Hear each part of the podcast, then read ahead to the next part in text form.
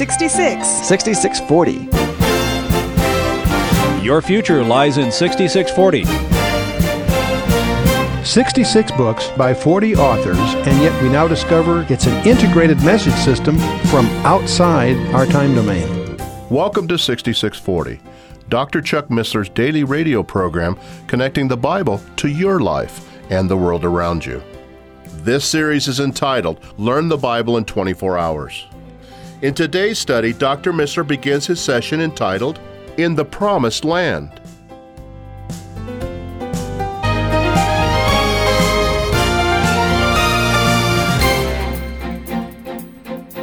Well, we're going to get into hour six of Learn the Bible in 24 Hours.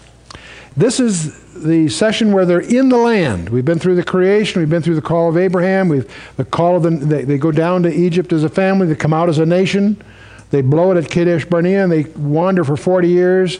Now they're at the threshold. They're finally at, this, at the gate the second time. First time they blew it, the second time they're going to uh, do better.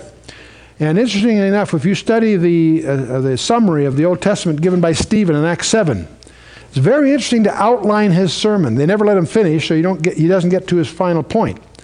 But if you notice, his whole presentation was uh, Israel always blows it the first time, makes it on the second. Blows it on the first time, makes it on the second. And of course, on Christ's first coming, they crucify him. He doesn't get to the second coming, but on the second coming, of course, they are going to petition him and come, it, it, they're going to be fulfilled. People ask me, why is Israel the chosen people? God chose them. And uh, it's clear that's what the whole Bible is all about. That's what the Old Testament is a story of a nation, and that nation brings forth a person, and the whole Bible is about that person, the person of Jesus Christ. The Creator Himself became man and dwelt among us, and that's what this is all about.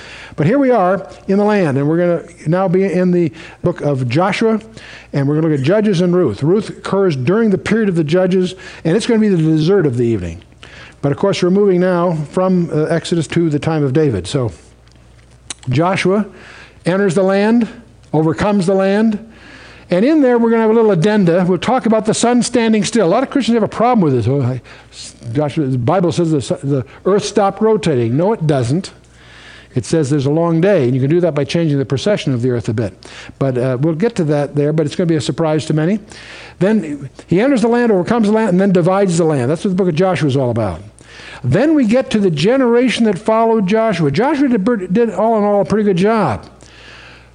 But his descendants really mess up. We have 450 years of doing what was right in their own eyes, whatever that means. We'll get to that. Sinning, suffering, repentance, and deliverance is the pattern. Again and again. They sin, they suffer for it, they repent, a deliverer's come, gives them some relief. But then the whole cycle repeats again. As a climax this period, we get to Ruth. And, and this period that we're looking at is the bridge between the entering the land and the monarchy which will follow, because after this will come Samuel and so forth. But the book of Ruth is a love story that is even celebrated in colleges as a piece of literature, quite apart from the Bible. But as you get into it, you're going to be, every line is full of surprises, and we'll get to there.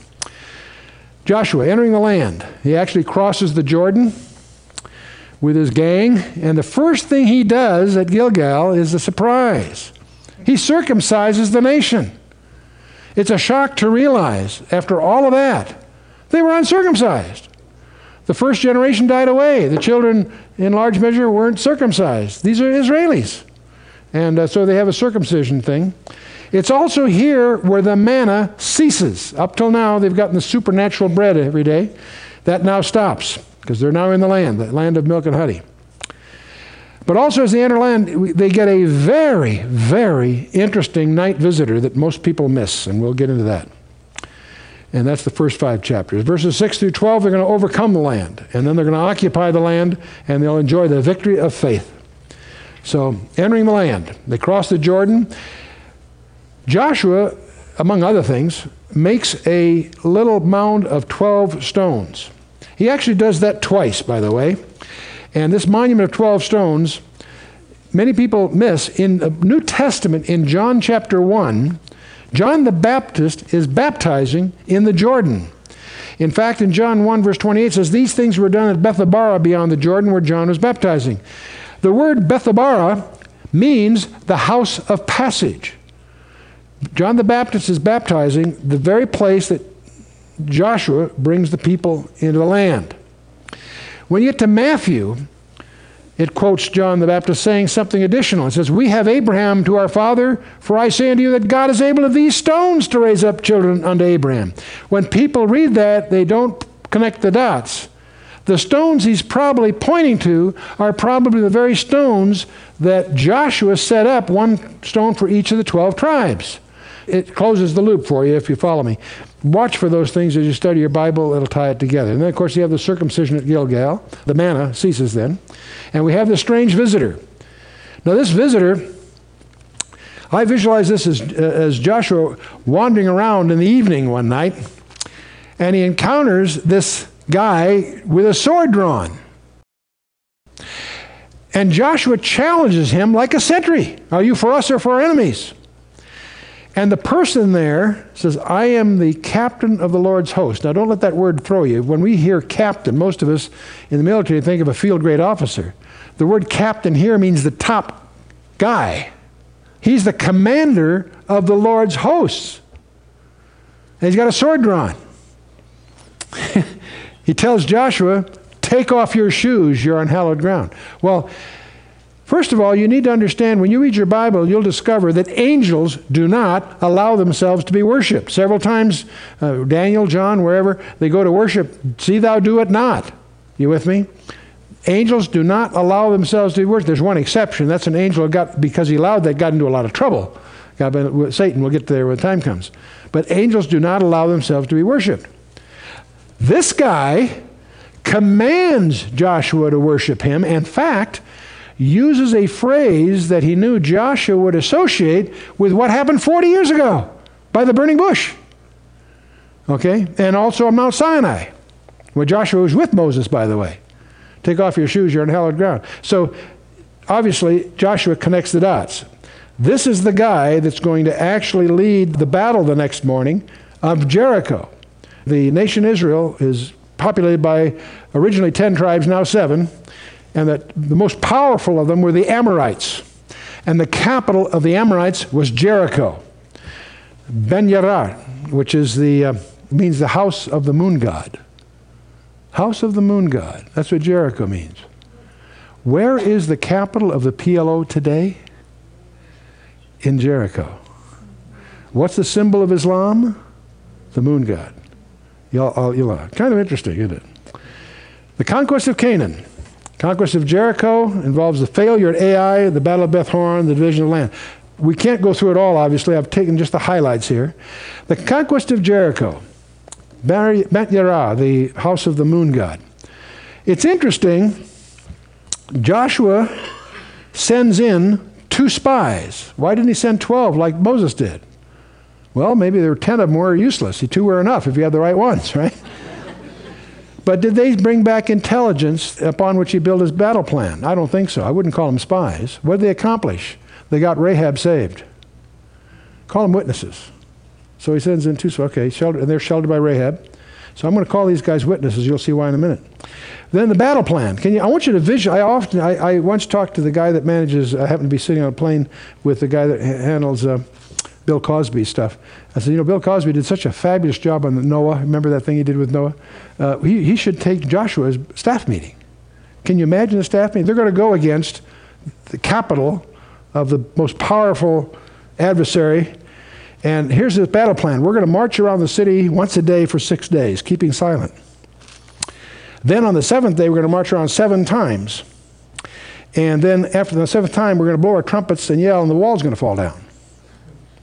Really? I mean, can you visualize this general saying, uh, the boss is off his rocker, the lights are on, but no one's home? Well, what's going on here?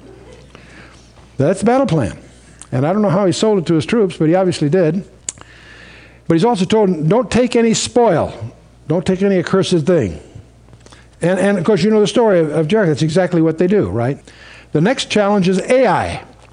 By now, they're feeling their oats. They're feeling they got a lot of confidence in themselves. Big mistake. Don't have confidence in yourself. Always. And they underestimated the enemy. That well, three thousand guys should be enough for this one. And they get clobbered. They actually lose thirty-six, but uh, and of course accomplish nothing. This is the only loss in their seven-year campaign. Is at Ai. Why? Joshua prays. The Lord says unto Joshua, Get thee up! Why do you lie there on your face? I love this. Do your homework, in other words. Turns out they, they found out that Achan, one of the guys, had smuggled some forbidden loot. He violated God's injunction. He broke the rules. And because of that, they failed. That's scary, by the way. God means what he says and says what he means, right? We need to learn that. So the sack of Ai follows. After stoning Achan and his family and his belongings, a second attack was undertaken. This time they take 10 times as many people, 30,000 guys, with a 5,000 man ambush force, and they wipe out the city. Big success. There are lots of other battles up north, but the big, the watershed battle, the battle of Midway, so to speak, of the conquest, is the Battle of Beth Horon. The kings by now have confederated themselves under a guy who calls himself Adonai Zedek, the Lord of righteousness, really. He's the king of Jerusalem. He gets defeated in this battle by stones of fire from heaven. In fact, the day isn't long enough for them to complete the route. So God, so so uh, Joshua asked the God uh, to have the sun stand still, make the day longer, so we can finish the job. The sun's commanded to stand still in order to give them time. And the scripture says the sun and the moon extended an entire the, the, a length of a, a, a day, an entire period of time. The kings, by the way, subsequently run and hide in a cave and are dealt with later. And this will complete the southern strategy, and the rest of the campaign is mop up. But let's get back to this sun standing still. A lot of people are upset by that. In fact, the more you know about science and, and our solar system, the more troublesome that is. You, can't, you tend to visualize the, the Earth stopping, the inertia. You, you, you just can't, it just, you can't visualize it. Let's back. Let's realize first of all, by the way, that this, the Earth does not have to stop spinning to have the day longer. A change in precession would accomplish th- that, apparently. But one thing, as you start studying this, you discover some interesting things. All ancient calendars, I can give you 14 of them, were originally based on 360 day years. All ancient calendars change after 701 BC for some unexplained reason. Another thing you'll notice if you do your homework is the planet Mars terrified, just terrified the ancient cultures. The ancient cultures worshiped Mars. He was called the god of war. That still occurs in our language. We speak of martial arts. The word is still there, it's saying the same thing. There is a hypothesis by some experts, some scientific experts, that there was a near pass by in the orbit of Mars and the Earth. And let me get into that a little bit. The belief now by some is that Earth and Mars were originally on resonant orbits. Now, resonance is a concept you people in music know about. If you have a tuning fork on one side of the room and you hit it, a, a, tuning fork of the same frequency and the other side of the room will pick up on that. They'll get in resonance. That's the way your radio tunes in certain stations. It makes your circuits resonant to the frequency of that particular station. So that's what they're. Well, they've discovered, as they've learned about orbital mechanics, uh, in our modern age, they've discovered orbits also influence each other's, and they can be in orbital relationships, uh, in uh, resonant relationships. And the belief is that Earth had a 360 day year and Mars a 720. They were on, on, on um, resonant orbits. However, they had a, the orbits were such they had near pass-bys uh, of each other every 108 years. And they would give one would give energy to the other, depending which one's coming in or which one's going out. And it turns out, by modeling this, it accounts for catastrophic events on a number of occasions through history, at least seven of them. That's what put them on the trail of this thing. These energy transfers apparently stabilized finally in 701 BC. And a change in precession is all necessary. Let's take a look at this. Earth is on an orbit around the sun, an elliptical orbit, and Mars is also on elliptical orbit around the sun. It's a resonant orbit. Earth's on 360 days, Mars 720. In the spring, typically on March 20 or 21st, every 108 years, there'll be a near pass by. In the spring one, it hap- happens after perihelion, after the closest part of the sun. The one that's ahead loses a little energy. The Earth gains a little, Mars loses a little. The second pass by, again 108 years between these things, is in the fall. October 25th. This time, Mars is coming from the outside of aphelion, that is the furthest from the sun. It passes behind the Earth, causing Earth to lose some energy, Mars to pick up some energy, sort of a slingshot effect, sort of. What this causes, then, this, th- these transfers occur every time, every 108 years, some amount, some add, some le- less. And this has all been modeled, by the way, to some extent, quite a detailed extent. When they finally stabilize, the Earth is no longer 360 days, it's 365 and a quarter days. Mars is no longer 720, it's now 687. But that means the calendars on the Earth need adjustment. The Romans, of course, add five and a quarter days. Other calendars do it slightly differently. The, the Hebrew ones do. are really they add uh, they add a month seven times every 19 years. A very weird thing. And all the rabbis have books. They expect why did Hezekiah do it that way? And uh, they don't explain why did he have to do anything at all? Why did it have to change? They don't talk about that. Well, this, this has been very detailed, makes some very interesting reading, but um, and, and it sounds like just a conjecture, except thanks to Jonathan Swift, it seems to be substantiated. Let's back up a little and talk about early telescope technology. 1610 is when Galileo invented the telescope and discovered the four moons of Jupiter and the Saturn's rings, pretty obvious. In about 1781, Herschel has a better telescope by then. He discovers Uranus. 1787, he finds two moons of Uranus. 1789, two more moons of Uranus. And 1846, Leverrier uh, discovers Neptune uh, and one of its moons. It's in 1877 when Asaph Hall with a brand new telescope at the U.S. Naval Observatory, discovers the two moons of Mars and makes astronomical history. They didn't know it had two moons. The reason they didn't, they're very, very small. One is only eight miles in diameter and it's almost black. It has a reflectivity or albedo of only 3%. What's strange about this is that the small one is going backwards. It's the only one that goes backwards in the entire solar system. Most of you know Gulliver's Travels, writing by Jonathan Swift. He, he lived between 1667 and 1745. And in 1726, he wrote Gulliver's Travels. There are several voyages of Gulliver in his books. We all know the Lilliputians, the little people. That's the one that makes the cute little movies and stuff. By the way, these things were intended as political satire, not children's stories. Through the years, they've become popular children's stories. But it, in his third voyage of, of Gulliver, he's said to go to a place called Laputa, where the astronomers there brag that they know about the two moons of Mars, and the astronomers in London don't. And they go on talk about the size, the revolution, and the orbits of the two moons of Mars. Within a 20% accuracy, by the way. You say, well, so what? Well, the problem is this Jonathan Swift published Gulliver's Travels in 1726, 151 years before they were discovered by astronomers. Now, how do you explain that? Well, one conjecture is, well, he was just lucky. I don't think so. They're within the, the, the numbers are in, in his little story, and and uh, very, surprisingly within 20 percent. And one the fact that one's going backwards is is, is astonishing. Well, how would he how would he guess that? So the other possibility is that did he guess it? I don't think so. Did he really know that? I don't think so. He knew Herschel. These people knew each other, and the astronomy world didn't know there were two moons of Mars, and I don't think Jonathan Swift did either. I suspect he drew on some legends to color and embroider his political satire. That's really that's all going. What he didn't realize is that the things he was drawing upon were eyewitness accounts.